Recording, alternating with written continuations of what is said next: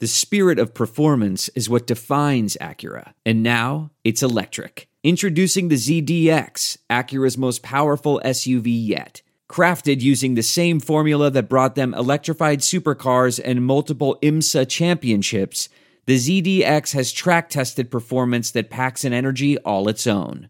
Unlock the energy and order yours at Acura.com. This is the Straight Up Breakdown Podcast. exclusively on the Hurrdat Media Network. Tell it to me straight up. Hello, and welcome into the Straight Up Breakdown Podcast, proudly part of the Hail Varsity Network. I am Greg Smith. You're, I think I'm getting my second win for the second half of this crazy month after the dead period was lifted, friend. Um, it has been a busy, busy time. Uh, today, I'm joined by another special guest, uh, Sporting News National College Football writer Bill Bender. Uh, Bill, thanks for being on the show. How are you, man?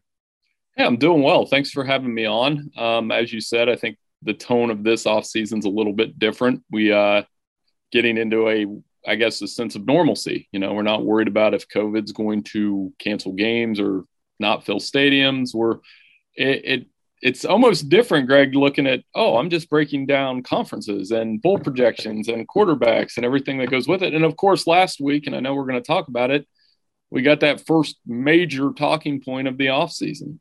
Yeah, that almost, you know what? It was when that all dropped, um, it, it kind of hit and then it sent everybody into a little bit of scramble and there was so much to dissect. But you're right. It almost felt like, hey, this is like a return a return to the normal like kind of off-season college football cadence right? Like we we've wrapped up with spring ball. We're into like summer conditioning. For me we're deep into recruiting because the dead period got lifted and everybody's taking official visits and camps um, and hosting camps all over the place right? So that's been a lot of fun to track down. Um, but you also end up then having um, big news that drops and it, and it definitely dropped with the potential expansion of the college football playoff. And that is where we're going to start spend the majority of our time today.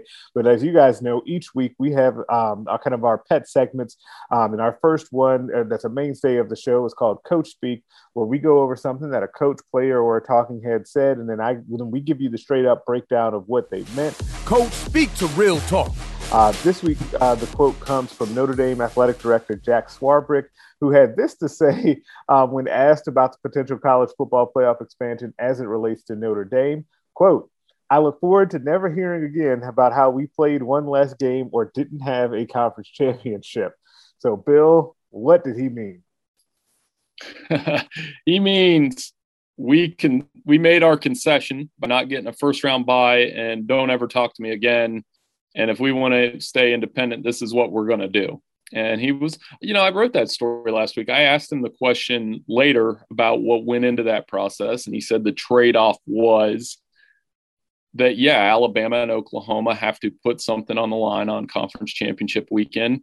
Notre Dame doesn't, but Notre Dame still plays a tough schedule. If you look at their schedule for this year, the only ACC ranked team they'll be playing is North Carolina. At least that'll be in preseason pools. Yeah. They still play Cincinnati and USC and Stanford and Wisconsin. So their schedule's always good enough, in my opinion, to warrant a playoff berth. I think the one thing that they are conceding that I am a little bit surprised is that Notre Dame made the field of four twice in the last seven years. So for them to say, okay, we're we're happy, we're good with being the five seed, it's a bit of a surprise knowing that program and how much they look at that independent status as a badge of honor.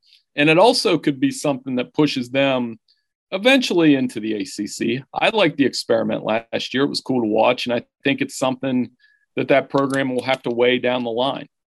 Yeah, I thought that I, am totally with you. I thought that it. I, I, my first reaction was that I was surprised after reading your story that they made that concession that they said, okay, listen, um, we understand that those schools have to put something on the line, and we'll go ahead and take the concession of not being able to get a top four seed. I don't know what would have potentially changed that line of thinking. You know, you sometimes think, well, okay, never, Notre Dame's a heavyweight. They can throw their weight around a little bit and say, no, we're not really on board if this is the way we're going to do it. Um, especially with them having recent history of having been participating in the college football playoff, that it did kind of surprise me. I, I do agree with your larger point that listen, if you look and break down their schedules every year, they play a good enough schedule to, if they're you know one loss or undefeated, especially to then have be included in the college football playoff. But I feel like that's never the discussion when we're talking about Notre Dame. I think you're either you're in one of two camps when it comes to Notre Dame and anything that has to do with college football playoff or accolades or anything. You either want them to join a conference or you don't Like it's it's one of those things where that's basically because I honestly all the discussion I saw ar- uh, around it was not anything to do with their schedule and how tough their schedules are that they play because they are I, I agree they are good. It's just that people feel like Notre Dame should join a conference to be included in so many of these things, but there's two sides to that as well. Totally agree, and, and it's one of those deals where you have to be able to accept both sides of it. I, I, look at Notre Dame independently as a program. I think they're an elite program right now that's outside the top three. The truly elite programs are Alabama, Clemson, Ohio State. Everybody knows that. And that's why this 12 team thing happened.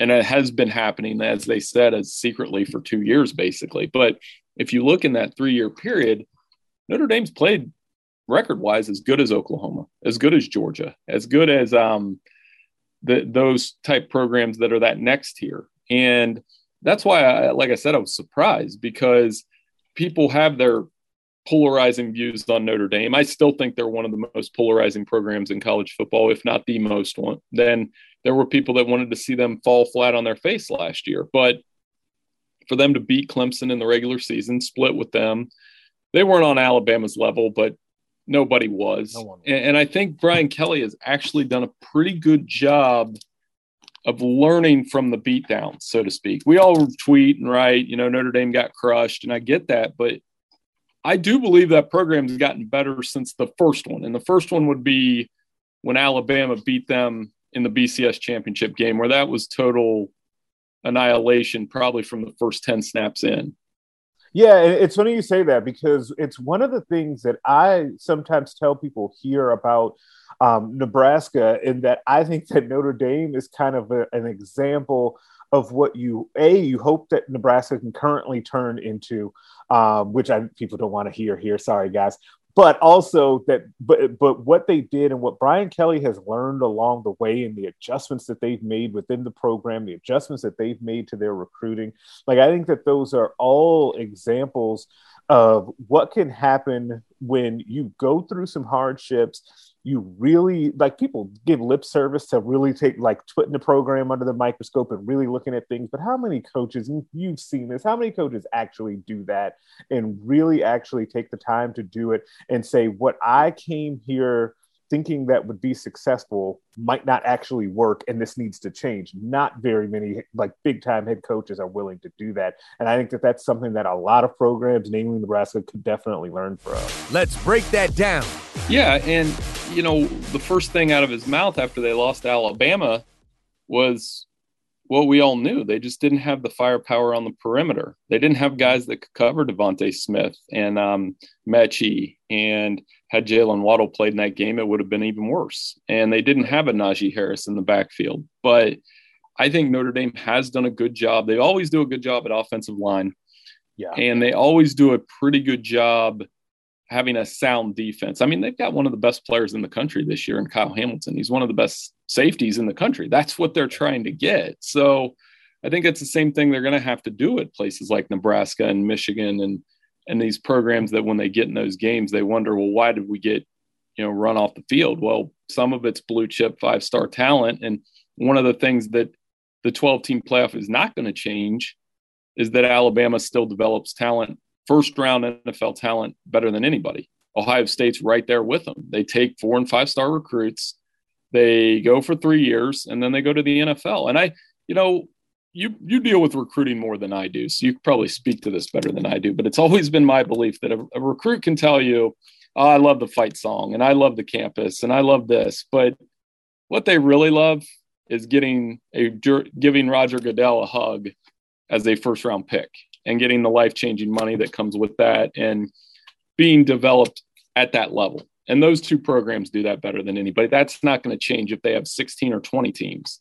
Yeah. See, and I, yes, um, And guys, yeah, no matter what guys tell you, uh, being able to go to the NFL is a huge, huge selling point. Um, and there are any number of reasons of why guys say that they pick schools, but that's, uh, I think, at this point, overwhelmingly number one. Um, but I think that there's a little wrinkle in there, and that you hear this sometimes from fans of schools that don't get all of those blue chip players, right? Of like, hey, why would you want to go to Alabama and you know sit for a little bit before you're going to really have your shot? Where you could come to our school, School X, and you could play right away. Well, here's the thing: if that that five star, let's pick, let's just say the number one cornerback in the country this year. Let's say I think I actually think he's going to Ohio State. It's probably Ohio State or Alabama, and he's he knows that hey, maybe I won't start as a true freshman at one of those schools, but I just saw a handful of guys that were rated just like me, shaking Roger Goodell's hand and dapping him up, giving him the bro hug for now all of my formative years. That's what I've seen. I know about all the guys that Ohio State's put in the league. I know about how Alabama's put guys in the league. And so they've got a formula that's tried and true. And oh, by the way, while I'm waiting for that formula to get around to me and for me to get my chance, we're going to win a whole bunch. Think about the rate at which Alabama wins SEC and national championships. So I know I'm doing, we're going to win and be successful as a team as well. So that also makes you a lot more willing to wait um, when it comes to your turn as well. Well, I think some good examples for Alabama. Quinnen Williams was one where I don't know if I was sitting next to you and we one of our championship road trips. It was either you or may have been Ralph Russo, and I just remember thinking I was talking. We were talking about Alabama, and I Quinnen Williams happened in one year. None of us were writing about Quinnen Williams no. at at that time of year, and Alabama's good for two or three of those guys a year, where we're like, oh, that guy, and then and suddenly he's the one of the best players in the country. They do that very well. High State. Um, well, I'm around it more, so it's a little less of a surprise to me when a guy comes out and no, that this guy's a first round player now. And I think that's one of the th- the reasons why this sport has gone stale. I I could give you an early spoiler. Our bowl projections are coming out next Monday, and mm-hmm. I bet Greg that you could pick my four playoff teams for me because yeah. it's it's crazy to me that Clemson, Ohio State, Alabama, Oklahoma, Georgia and Notre Dame have combined for 23 of the 28 playoff appearances. I don't think, and I do know that you and I were at the first semifinal at the Rose Bowl. Yep. Yeah. When we, so I don't think either one of us that day, um, because I think we took the bus ride over. I don't think either one of us thought on that day when you had Florida State, Oregon, Ohio State, Alabama, that three schools were going to dominate this thing for seven years. We probably could have said, "Oh, Alabama's going to be in there most of the time. But I don't think either one of us had any idea that it would become just four teams every year. No, I don't think that that was a, a, a real thought. Thinking back to when they first did that, especially when we went to that game, like I don't uncovered it. Like I don't think that that was something that I would have thought at all that it would be dominated by the same couple of schools. And that really here recently, like it feels like we're just on the train to Clemson versus Alabama I am just generally, I am a fan of seeing like repeated excellence. I know how hard that is for those guys to do and continue to do that. So I give them all the credit in the world. Um, but I also completely understand the fans um, and just people in general out there, pundits, whatever, that are saying, okay, this is getting a little stale and they, something has to be done. And there have been all sorts of different things. And I actually, I had someone ask me, um, in one of our Hail Varsity mailbags just a, a, week or so ago about like could they put, could the NCAA put something in place where like you only have like one five star recruit per school or something like that? And you know, eventually my answer was is hey. I think that that honestly hurts the kids. I think that that punishes them unfairly um, mm-hmm. for that.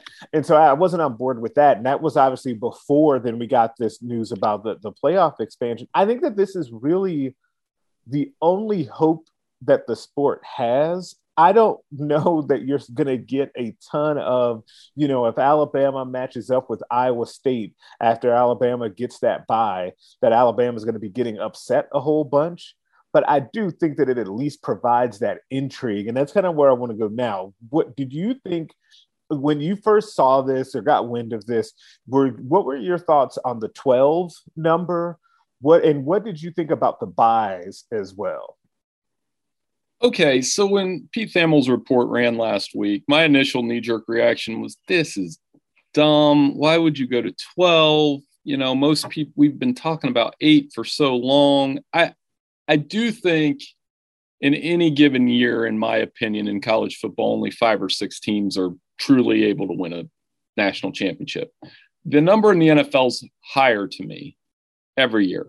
I think when you get into the NFL playoffs, there's probably trying to think last year, you know, with the 14 team format, there were at least seven teams I think that could have won the Super Bowl last year.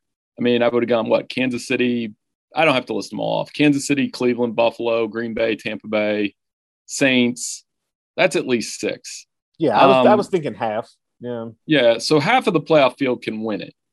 Can half of the 12 team playoff win and half of the 12 team playoff field in college football truly win it? I would say probably not. Um, and that's one of my things with it. Now, if you had eight, at least half of the field could win it, I think, most years. Um, and, and there's, of course, there's years like last year where Alabama just says no thank you to everybody. Um, you're not going to beat us. And that's the way it is. But that's college football. So, my it's a long-winded way of saying I when I put up a Twitter poll last week, 53% of the people that voted on it said eight is the best number. So that's why I was shocked with that. But then you start to look at it and how they planned it out and how they designed it. And I'm slowly coming around. Okay. I think it is more inclusive. It gives the group of five, it gives nobody an argument. I guess one of the things it does, it gives nobody an argument to say we should be in. Because if you're 13, I'm sorry. I mean, right. at that point, we got to just say, right. okay, you you didn't deserve to be there. yeah, like it's kind of like NCAA basketball with the bubble talk. Is like if you're the 69th team best best team in the country, you, you did something to put yourself in that position. So um, I think that it's the most inclusive model yet, which is good.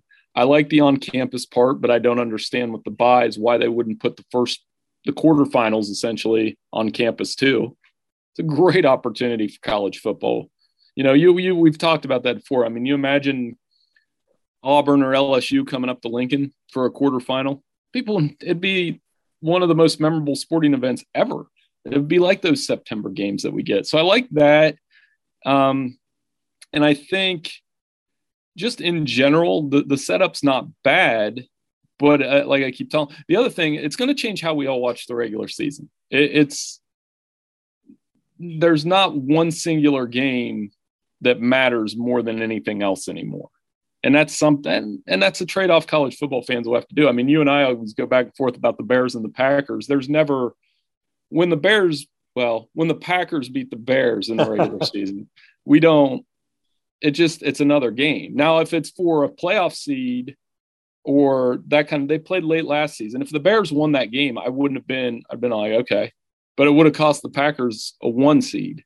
It wouldn't cost them a super bowl appearance yeah, and I think that I I kind of go back. I've gone back and forth on that particular point on whether or not I think that it really will fundamentally change the regular season for me. I think it will in some ways. I do think I agree with you that you know maybe that early season Oklahoma versus Iowa State game isn't quite the end all be all anymore, but those later season games become even more important. I think that the honestly, I think the big winner in this um, is conference championship games. I think that now, like I like some of those SEC championship games where you know that Alabama's going to win, and it's just how much are they going to win by? Like I think that some of the that gets a layer of added drama. I think that the example here closer to home, where you know Ohio State is playing Northwestern and if Northwestern wins, they get an automatic shot into the playoff, even if they have three or four losses, versus if, you know, Ohio State, if they would like it just, you know, I think that, totally changes the the thinking on that. And I also think the one other thing that I think will start to happen is think about like Coastal Carolina last year. Um, Cincinnati has been in this situation as well. UCF obviously was a couple of years ago, a few years ago now too. I think more people will pay attention to their games as they build up steam throughout the season because now they could be included in the playoff. So you have more incentive to either watch them because maybe your team faces off with them, or even just because you might see them later on down the road. So maybe you want to see, you know, be familiar with what you're going to see uh, later on. Oh, for sure. Yeah, I, I think that that's definitely something that's going to change. I mean, one of the things I'm writing about for us this week is it's funny you mentioned uh, Northwestern. So the 12 team playoff is going to benefit programs like Wisconsin. And I went back and looked. So like Wisconsin would would have if the 14 playoff started as the 12 team playoff essentially. If this format was going from 2014 on, Penn State would have been in the playoff four times. Wisconsin would have been in the playoff three times. Michigan with Jim Harbaugh would have been in the playoff twice. And I think that's another hidden thing we're going to see happen is the coaching hot seat talk's going to change. Yep, absolutely. Because it's like I was trying to think of a good example from basketball this morning in our morning meeting. Well, you know, like Mick Cronin goes to a Final 4 mm-hmm. as a, I think they were 11 or 12 last year. Now he's set for a while at UCLA. That's a really great season. The right. Sweet 16 run is that. So when you say, okay, well, he got us to the playoff, that's doing your job now in some ways. So I think hot seats will change. I think there'll be fewer coaching changes. Yeah, I, I agree with that because I, I, was thinking that too, and it goes back to kind of your NFL example too, because you know in the play in the playoffs in the NFL, excuse me, like making the playoffs is a big deal. Like you want to make it um, to give yourself a shot at the Super Bowl, but that is held up as a big thing for for coaches when you're talking about well, how good has this coach really been during his tenure at, at our uh, in our program? And I think that that same thing will happen in college football. It makes I saw a little bit of an argument on social media about you know oh well, this it kind of rewards mediocrity. I don't know if it does that I think that at some point too, you do have to get off of the revolving door of coaches, knowing that if only four schools are going to make the playoff, and you basically two of the spots for sure are essentially gone because Alabama, Clemson, Oklahoma, two of those three are basically going to make it every year um, then how difficult or how easy is it really to make those playoffs and get that on your resume? I do think that it will have a huge impact on you know the coaching profession and just how we think about hot seats because you can now have if you're even though Pat Fitzgerald isn't a isn't a great example because he's he's a made man up there in Evanston anyway. Trying to think of who would be a really good example in the Big Ten, maybe James Franklin, because at this point, um, right. coming out of the East, like if they find a way, even if like let's say the roles were reversed and Iowa is 12 and 0 and they're facing off against Penn State, who's got four losses but somehow made um, the Big Ten championship because Ohio State um, stopped playing football. Let's just go with me for this. Then yeah they win that um, conference championship at Penn State, even though they have four losses, that's a huge boost for his tenure, right? Like, and you could sure. be able to find that around. Like, think about. I wonder when you look at this, and I don't give you homework here for your article, but I would be curious to know how many times then Clay Helton and USC would have made the playoffs. Well, I have an answer for you because it would change what you did. think about him. Okay. No, I, I've done this. Okay, so I'm going to tease this article. I think because um, we're probably going to run it today, I hope. The coaches that would definitely be looked at differently right now are Jim Harbaugh and Clay Helton, without question, because all of Jim Harbaugh's career has been tied to Ohio State. Right. Well, That's the only thing we think about. what if he gets outside of that in 16 after the spot and they go on a run, which was entirely possible? What if Clay Helton, those two years with Darnold, you're in the playoff instead of a New Year's Day Six Bowl? Maybe USC's recruiting takes off a little more, a little faster. Um, two of the coaches that stand out as well. I mean, Scott Frost is one. What would guys like? I'm not Frost is a bad example because he went to Nebraska. Would Tom Herman have stayed at Houston? Yeah. I mean, would and probably not because the money talks. Would Chris right. Petersen still be at Washington with three playoff appearances? Would he have said, "Well, I'm not going to retire"? Would Jimbo Fisher still be at Florida State? I mean, those are real questions now. And I think it will slow because of what the defin- the definition of success will be making the playoff. And yeah, playoff coaches get fired in the NFL all the time. I get that. but it's slower to happen. I think you know certain. You know, you look at. I hate to keep picking on the Bears. Like Matt Nagy makes the playoffs this year, he's going to keep his job. Right. You know, it, it's really hard to fire those coaches, and I think colleges with the money involved because it's so much more will uh, definitely take a look at that. And it's you know what the other thing about college too is is if a if one of those coaches if clay let's say clay helton is a, is a good example here. He makes a couple of those playoffs.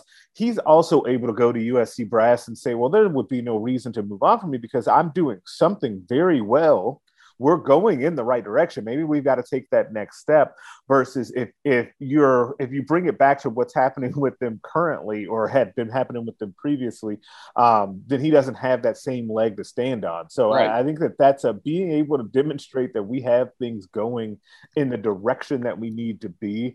Um, and uh, in your Jim Harbaugh example, what's really interesting about that is what if it really is that in this is kind of bearing out because the record against Ohio State versus everybody else, it just turns out out they can't beat Ohio State.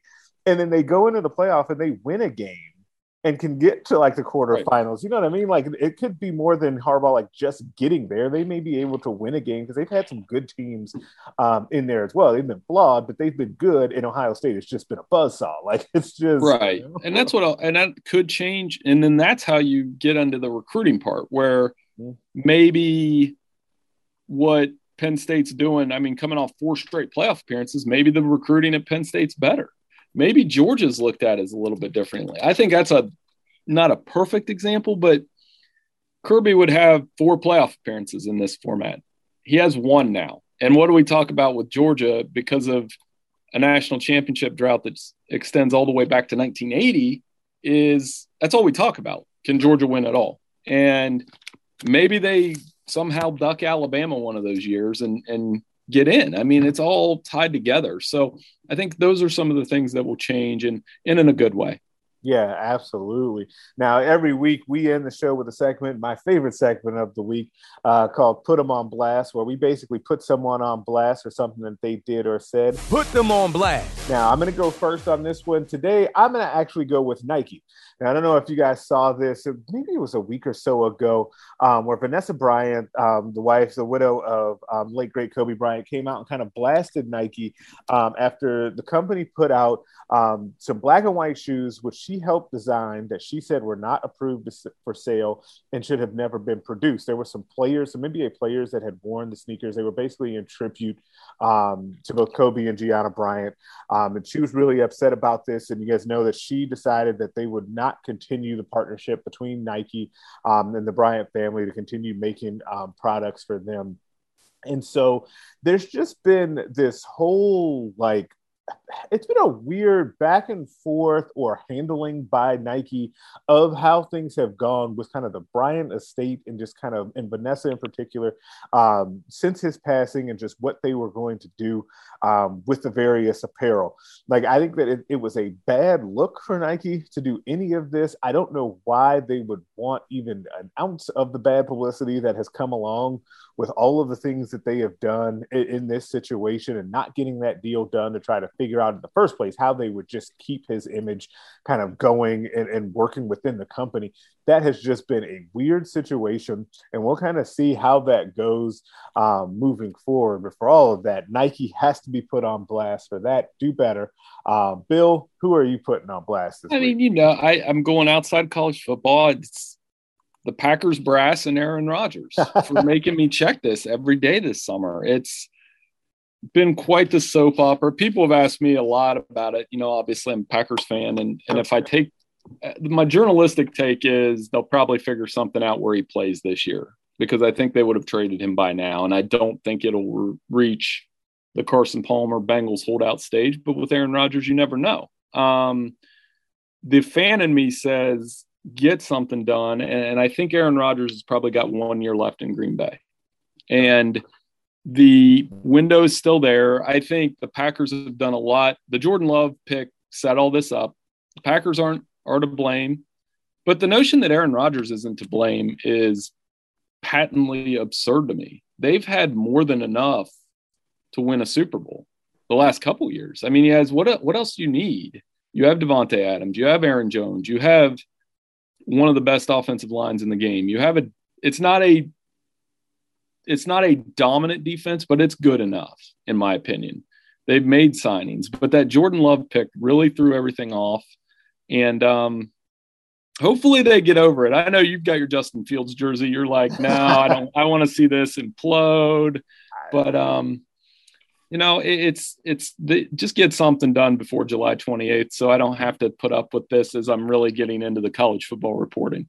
It's funny though because you know I've so thoroughly enjoyed this whole thing um, as a Bears fan, and we actually basically did an episode on this where I had uh, Sparky Fifer from who uh, hosts the Big Show up in Milwaukee on the show just to talk about that whole situation um, because I'm just loving this whole thing. I you know wish nothing but the worst for Green Bay.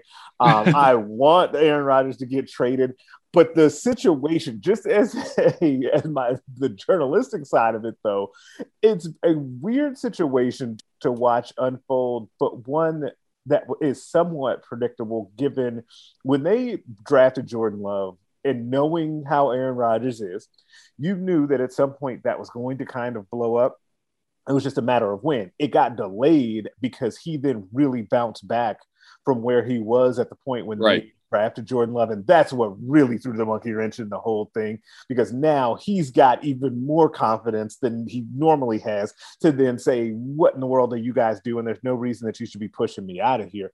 Um, so we'll see. I think I, if I had to put money on it, I would say that he does not play for them again. It's just my gut feeling. I don't know anything about the situation, like inside or anything like that.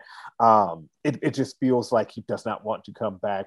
But then these holdout situations happen across sports all the time, and the guys end up being back there. Um, especially right. especially big time quarterbacks. It's just so rare for those guys to then just get moved off of their teams. You just don't see it very often because teams know how hard it is to replace that guy, even if you draft. Well, when when the story came around about the Jerry Krause comparison, I was like, oh, first of all, Jerry Krause won six titles. Okay, yeah. so let's not do that. And and regardless of the relationship, we all watched The Last Dance. It was one of the coolest things ever um, to watch, but it's not the same situation here. It's something that in the NFL, I would say, and the quarterback will go before the GM.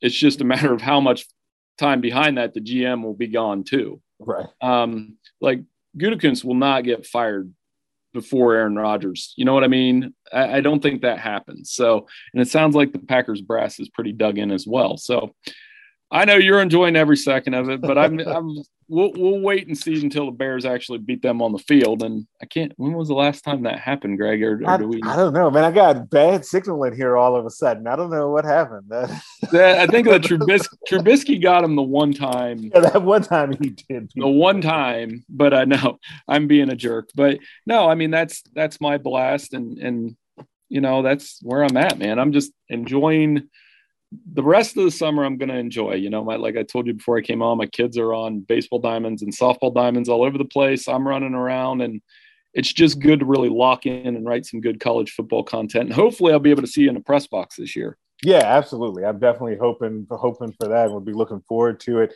Uh, but that'll do it for us. Thank you, Bill, for for jumping on with me. I know it's a busy time for all of us. Uh, subscribe to the podcast everywhere you can listen to them. Rate us and leave us a five star review. If you only leave four, I am inclined to think you're a hater, and nobody wants that. Uh, make sure that you're checking out the other podcast on the Hail Varsity Network, the Your Own podcast, Varsity Club, Nebraska Preps Post Game Show, and the Hail Varsity Radio Show. Also, check out the Hail Varsity YouTube page. I'll be back on there answering you guys recruiting questions of the week. Uh, and you can also find us on Twitter at Greg Smith HV, and you can find Bill at Bill Bender 92. Uh, thanks, and we'll catch you guys next time. A Media Production.